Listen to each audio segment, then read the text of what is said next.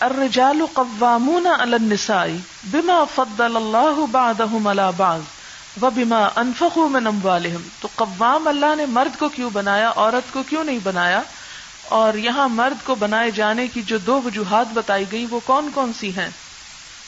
مہر، سب سے پہلے تو مہر دیتا ہے، پھر نان نفقہ وغیرہ یعنی جو قربانی دیتا ہے، اس کو سلا بھی ملتا ہے اور جو صلاحیت رکھتا ہے یعنی دو چیزیں ہیں یہاں۔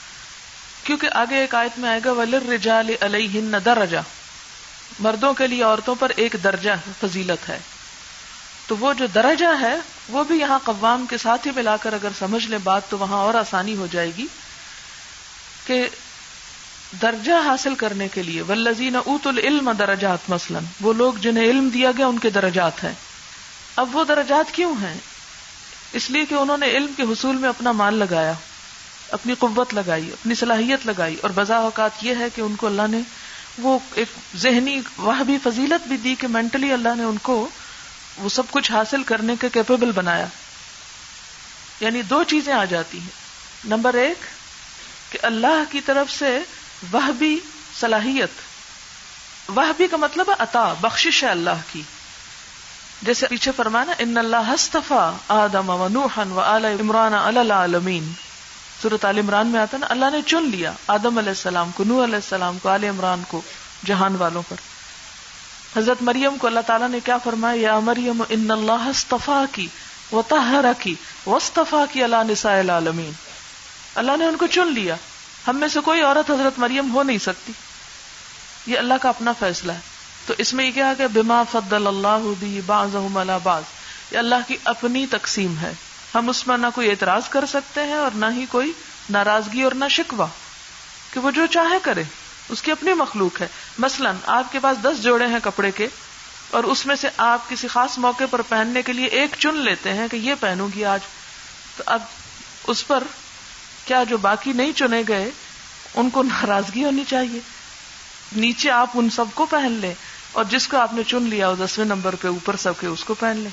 یہ ہو سکتا ہے۔ پاسبل نہیں نا کہ ممکن ہے۔ نماز پڑھانے کے لیے ایک ہی امام بن سکتا ہے نا۔ یہ تو نہیں ہو سکتا ایک مقتدی اور باقی سب امام۔ تو یہ اللہ تعالی نے دنیا کا نظام چلانے کے لیے ایک ترتیب قائم رکھی کہ بعض چیزوں کے لیے بعض لوگوں کو چن لیا اور ان کو پھر اس طرح کی صلاحیتیں بھی عطا کر دیں۔ اسی طرح مرد اور عورت میں سے مرد کو چن لیا کس کام کے لیے؟ محافظ، مدبر، قیم، قوام بنانے کے لیے۔ اور اس کے لیے اسے خود صلاحیت بھی دی، جیسے جسمانی قوت زیادہ دی کرج دی، بہادری دی۔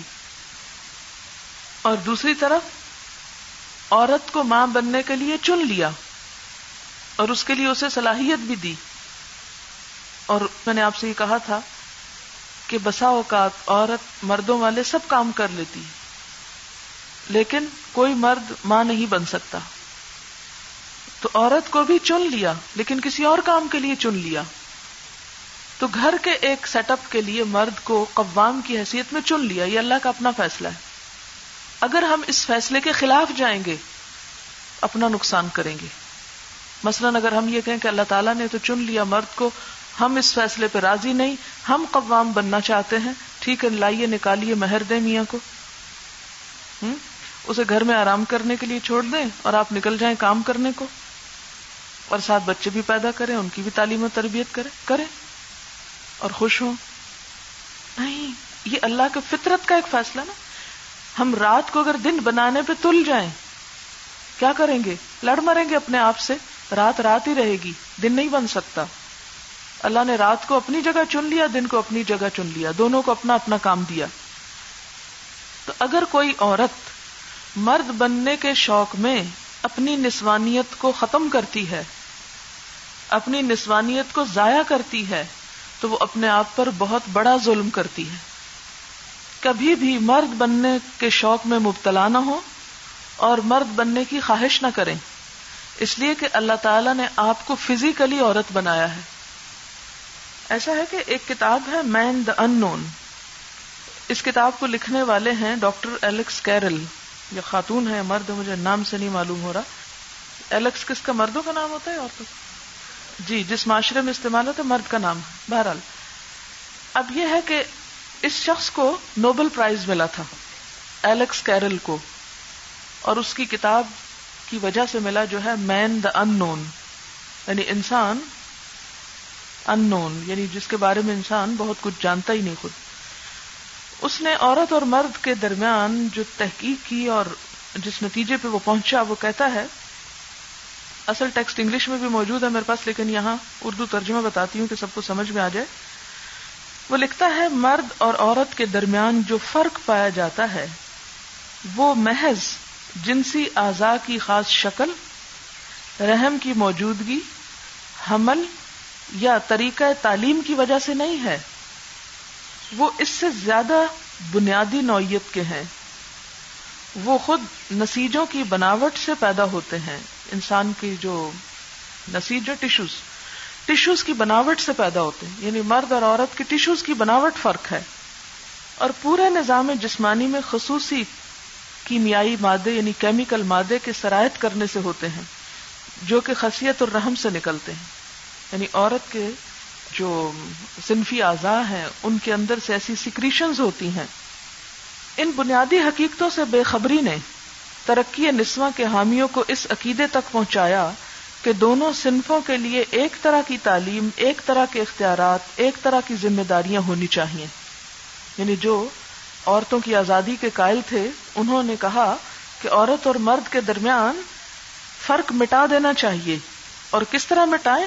ایک طرح کی ایجوکیشن دے کر اعتبار حقیقت، عورت نہایت گہرے طور پر مرد سے مختلف ہے۔ یعنی عورت صرف اپنی جسمانی شیپ کے اعتبار سے نہیں، بلکہ بناوٹ کے اعتبار سے بھی مختلف ہے۔ عورت کے جسم کے ہر خلیے میں زنانہ پن کا اثر موجود ہوتا ہے۔ یعنی ہر جو سیل ہے عورت کا، وہ اپنے اسٹرکچر میں مختلف ہے مرد سے، اور اس کے اندر اس کا اثر موجود ہے، عورت ہونا۔ یہی بات اس کے اعضاء کے بارے میں بھی درست ہے اور سب سے بڑھ کر اس کے آسابی نظام کے بارے میں۔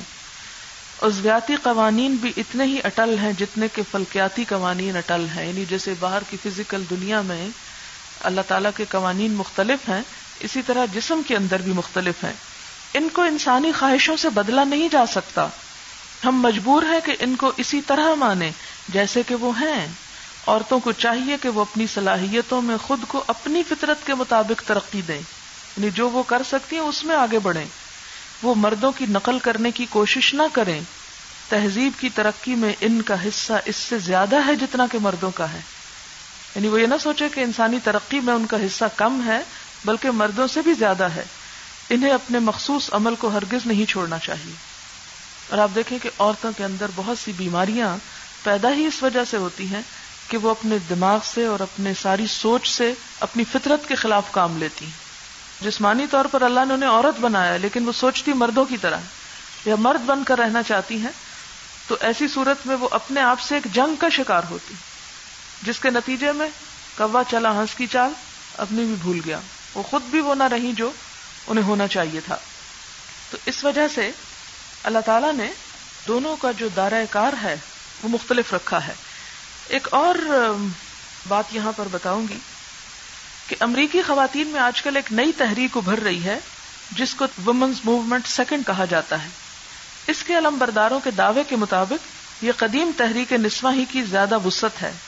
مگر زیادہ صحیح بات یہ ہے کہ یہ اس بات کا اعتراف ہے کہ قدیم تحریک نسواں یعنی پہلی جو وومن موومنٹ تھی، ایک غیر حقیقی تحریک تھی۔ اس لیے اس پر نظر ثانی کی ضرورت پیش آئی۔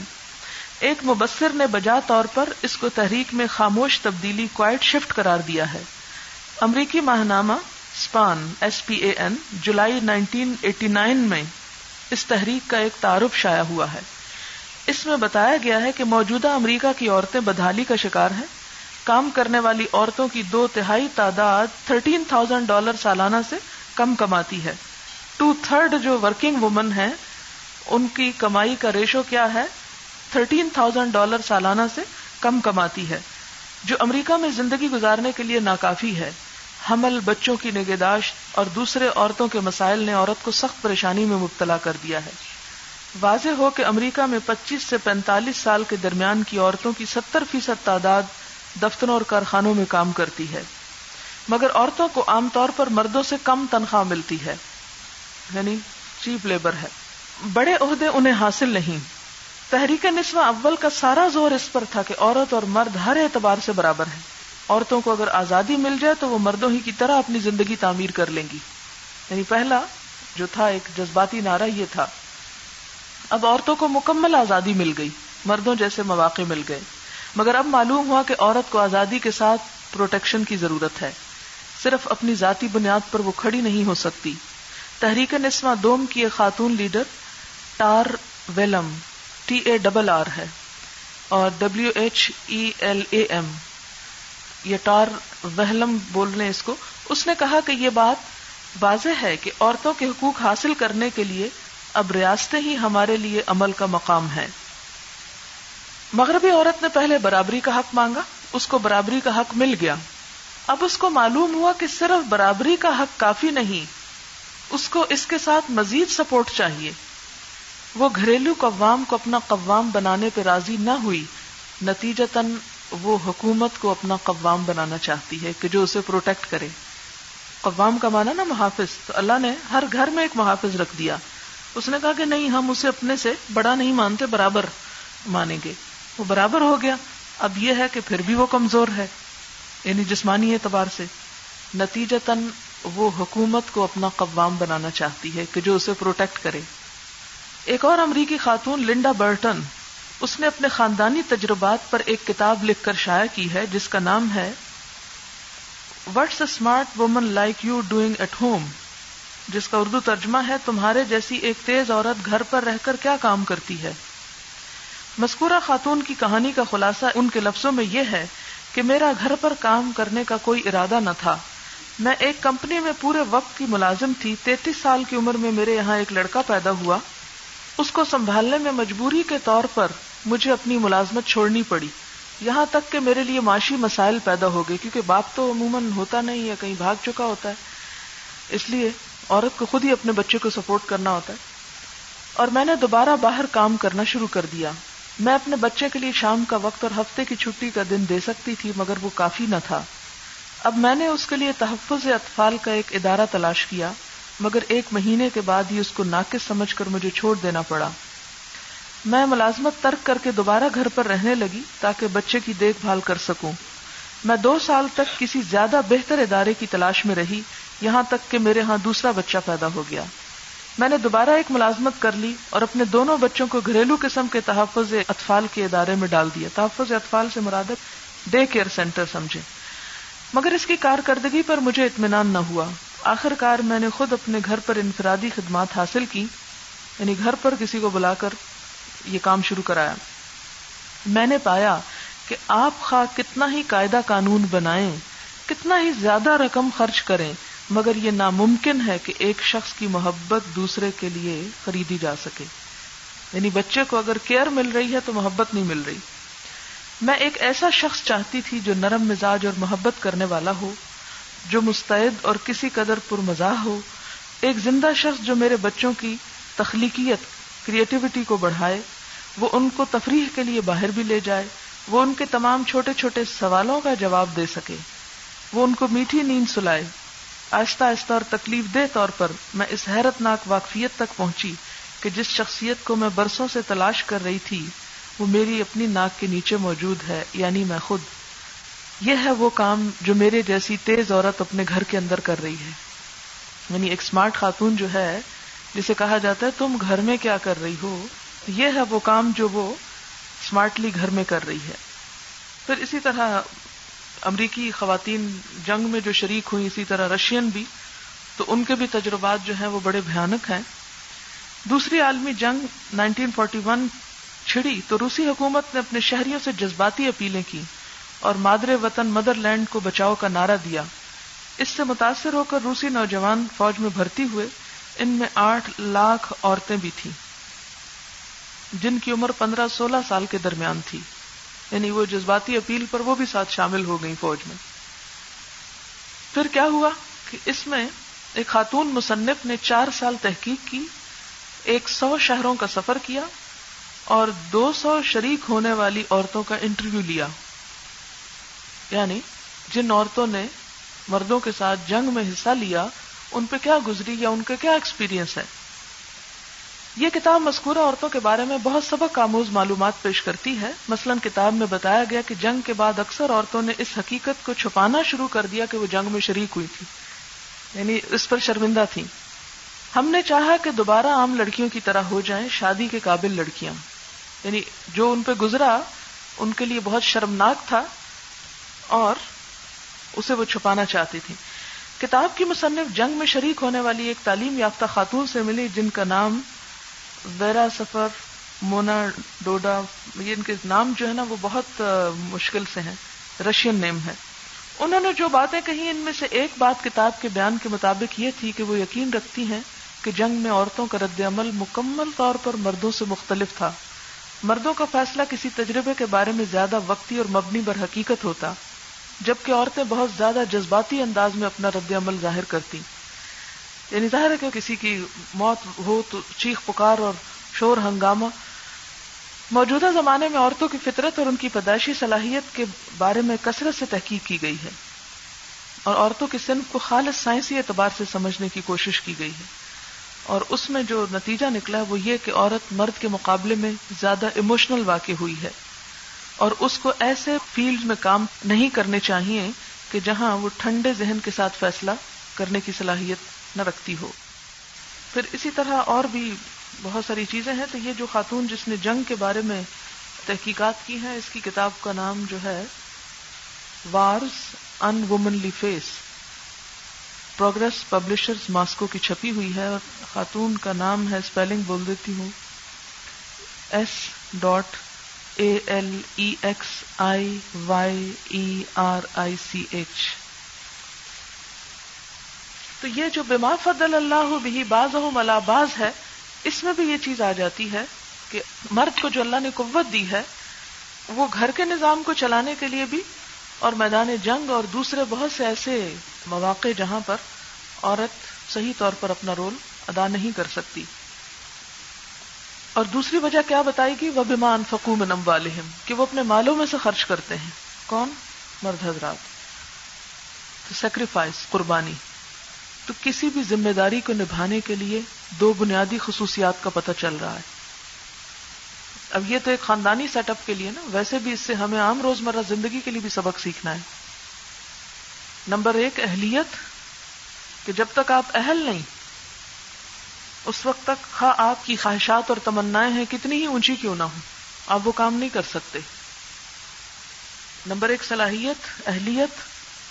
اور نمبر دو، قربانی۔ صلاحیت کے ساتھ جب تک آپ کے اندر قربانی کا جذبہ نہ ہو، جو اللہ نے آپ کو دیا ہے، آپ اسے دینا نہ جانتے ہوں یا بے لوس طریقے سے نہ دے سکتے ہوں، بغیر احسان جتائے اسے نہ آگے پہنچا سکتے ہوں۔ تو اس وقت تک آپ یہ کام کر نہیں سکتے۔ کہتے نا، سراہی سر نگو ہو کر بھرا کرتی ہے پیمانہ۔ تو یہ بھی قربانی کی ایک شکل ہے۔ دانا خاک میں مل کر گلو گلزار ہوتا ہے۔ اپنا وجود کھو دیتا ہے، پھر جا کر وہ پھل پھول لاتا ہے۔ تو جب تک قربانی کا جذبہ نہ ہو، اس وقت تک کوئی بڑا کام کیا نہیں جا سکتا۔ دوسری طرف عورت کا رول کیا بتایا گیا؟ فصالحات قانتات۔ نیک عورتیں تابے دار پرما بردار اور قنوت کا کیا مانا ہے؟ دوا میں اطاعت۔ یہ نہیں کہ موڈ کی اطاعت۔ کہ جب دل چاہا بات مان لی اور جب دل نہ چاہا نہ مان لی۔ اس کا یہ مطلب نہیں کہ انسان اپنی عقل، سمجھ اور کوئی بات استعمال نہ کرے اور صرف ایک اندھے بہرے گنگے انسان کی طرح دوسرے کے اشارے پر کام کرے، اس میں پھر وہ بات ساتھ ہی آ جاتی ہے کہ اطاعت معروف میں ہوتی ہے۔ معروف کا کیا مانا ہے؟ جو عقلن اور شرم، درست ہو اور دوسری طرف، اطاعت کے لیے دوسری شرط کیا ہوتی ہے؟ کہ لا طاعت لمخلوق فی معصیت الخالق۔ کسی مخلوق کی اطاعت جائز نہیں کہاں، خالق کی نافرمانی میں۔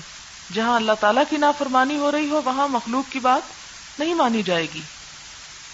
فصالحات قانتات۔ صالحات، اللہ کی پسندیدہ بندیاں کون ہیں؟ جو فرما بردار ہوتی ہیں۔ اللہ کی ہوں گی تو صالحات کہلائیں گی۔ اور پھر اللہ کے حکم سے شوہروں کی۔ حافظات، دوسری اہم خصوصیت، حفاظت کرنے والیاں۔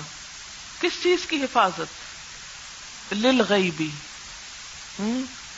غیب کی یعنی غیب کے ساتھ۔ کیا مراد ہے؟ شوہر کی غیر موجودگی میں غائبانہ طور پر دو چیزوں کی حفاظت، مال کی عزت و عصمت کی، شوہر کے رازوں کی۔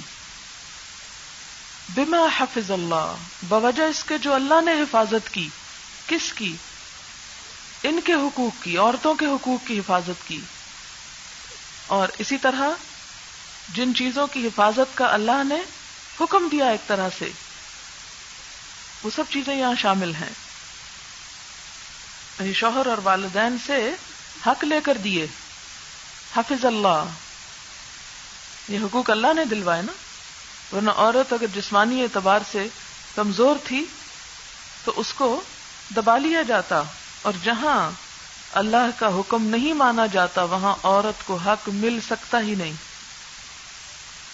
نہ والدین سے اور نہ ہی شوہر سے، اور نہ ہی معاشرے سے پھر باقی حصوں میں بھی۔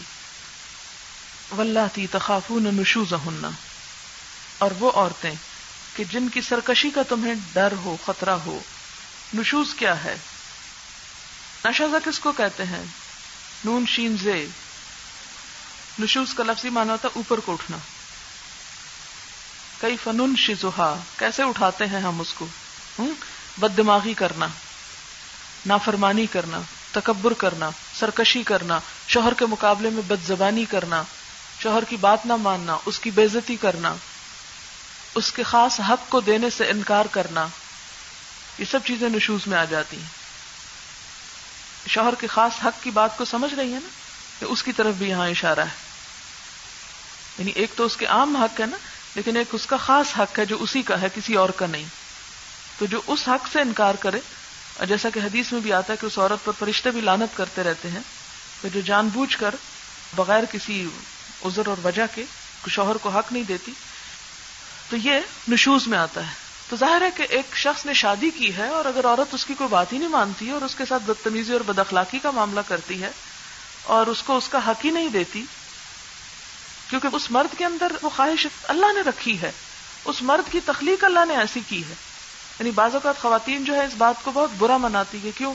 ہم کیوں ہر وقت اس کی بات مانے یعنی وہ ایسی ڈیمانڈ کیوں کرتا ہے؟ یا بعض اوقات ایسے برے کانسیپٹ بچیوں کے ذہن میں ڈال دیے جاتے ہیں کہ شوہر کا ایسا کوئی مطالبہ کرنا ایک انہیں ظلم نظر آتا ہے۔ تو یہاں بھی آپ یاد رکھیں کہ شوہر کی جو جسمانی تخلیق ہے، وہ بھی اللہ نے کی۔ اور اس کے اندر یہ جو جذبات رکھے، وہ بھی اللہ نے رکھے۔ یعنی جس طرح کسی انسان کے اندر بھوک، پیاس ہے، اسی طرح اس چیز کی بھی ایک طلب جو ہے، وہ اللہ کی طرف سے ہے اس کے اندر۔ اور اس کا یہ مطالبہ جو ہے، کوئی ظالمانہ مطالبہ نہیں ہے۔ اور اس کا بھی یہاں پر ذکر ہے۔ اور پھر اس کا حق اسے نہ دینا اور عورت کا کسی اور مرد کی طرف مائل ہو جانا۔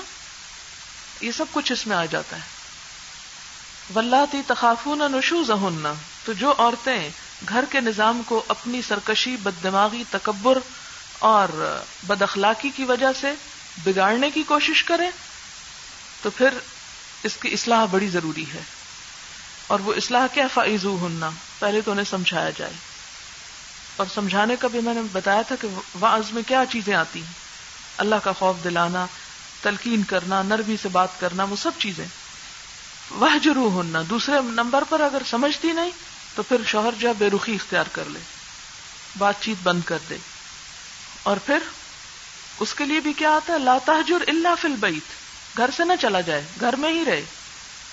یا اسی طرح عورت کو گھر سے نہ نکالے، گھر میں ہی عورت بھی رہے اور مرد بھی رہے۔ لیکن اپنی بے رخی کے رویے سے عورت کو سمجھانے کی کوشش کرے۔ کہ گھر کی زندگی کے لیے نقصان دہ ہے تمہارا یہ رویہ۔ اگر پھر وہ نہیں مانتی، تو پھر کیا ہے؟ وزر بوہنا تیسرے درجے پر۔ اور مارنا کیا ہے؟ وہ کھالو دھیڑنا نہیں کہا گیا، بلکہ ایک مسواک کی طرح کسی بھی چیز سے یعنی مراد اس سے کہ سختی، تھوڑی سی فزیکل یعنی کندھا پکڑ کے جھنجھوڑ دینا جیسے کسی شخص کو۔ یعنی بسا اوقات آپ دیکھیں کہ آپ کسی سے ایک بات کہتے ہیں، دو تین کوئی نہیں مانتا، تو پھر آپ کیا کہتے ہیں کہ اس کو ہوش میں لانے کے لیے تھوڑا جھنجھوڑ دیتے ہیں؟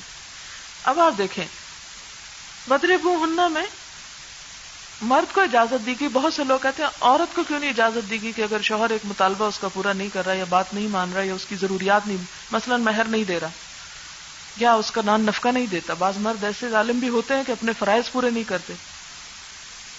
تو اس موقع پر کیا عورت کو بھی حق پہنچتا ہے کہ وہ بھی اس کا کندھا جھنجھوڑ دے؟ کہیں ایسا نہ ہو جھنجھوڑتے جھنجھوڑتے جوڑ اکھڑ دے اس کے اپنے ہاتھ کا۔ اور اگر لگائے گی تو زیادہ کھائے گی۔ اس لیے عورت کو منع کر دیا گیا کہ وہ اس طریقے سے اپنا حق نہ لے۔ اس کے لیے اگلا حصہ ہے۔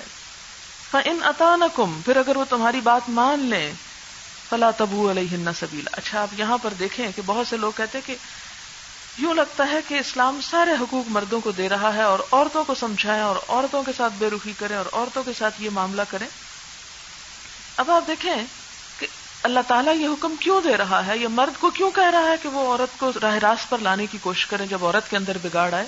کیونکہ اگر عورت راہ راست پر نہیں آئے گی اور مرد کو اس میں سے کوئی بھی طریقہ اختیار کرنے کی اجازت نہ دی جاتی، تو پھر دوسرا رستہ کیا تھا؟ کہ مرد جائے اور ایک اور شادی کر لائے یا اگر شادی نہیں کر سکتا تو کسی اور عورت سے دوستی کر لے، تو اس سے کتنا معاشرے میں بگاڑ پھیل سکتا ہے؟ پھر اگر دونوں کے باہم تعلق میں کوئی بھی زیادتی کرتا ہے فرمائے ان اللہ کانا علی کبیرا۔ یاد رکھو اللہ تم سے بھی بڑا اور بلند ہے، وہ تم سے نبٹ لے گا۔ وہ انخف تم شقاقہ بھائی نہما اب یہاں پر یہ کہ دونوں آپس میں طے نہیں کر سکتے معاملہ۔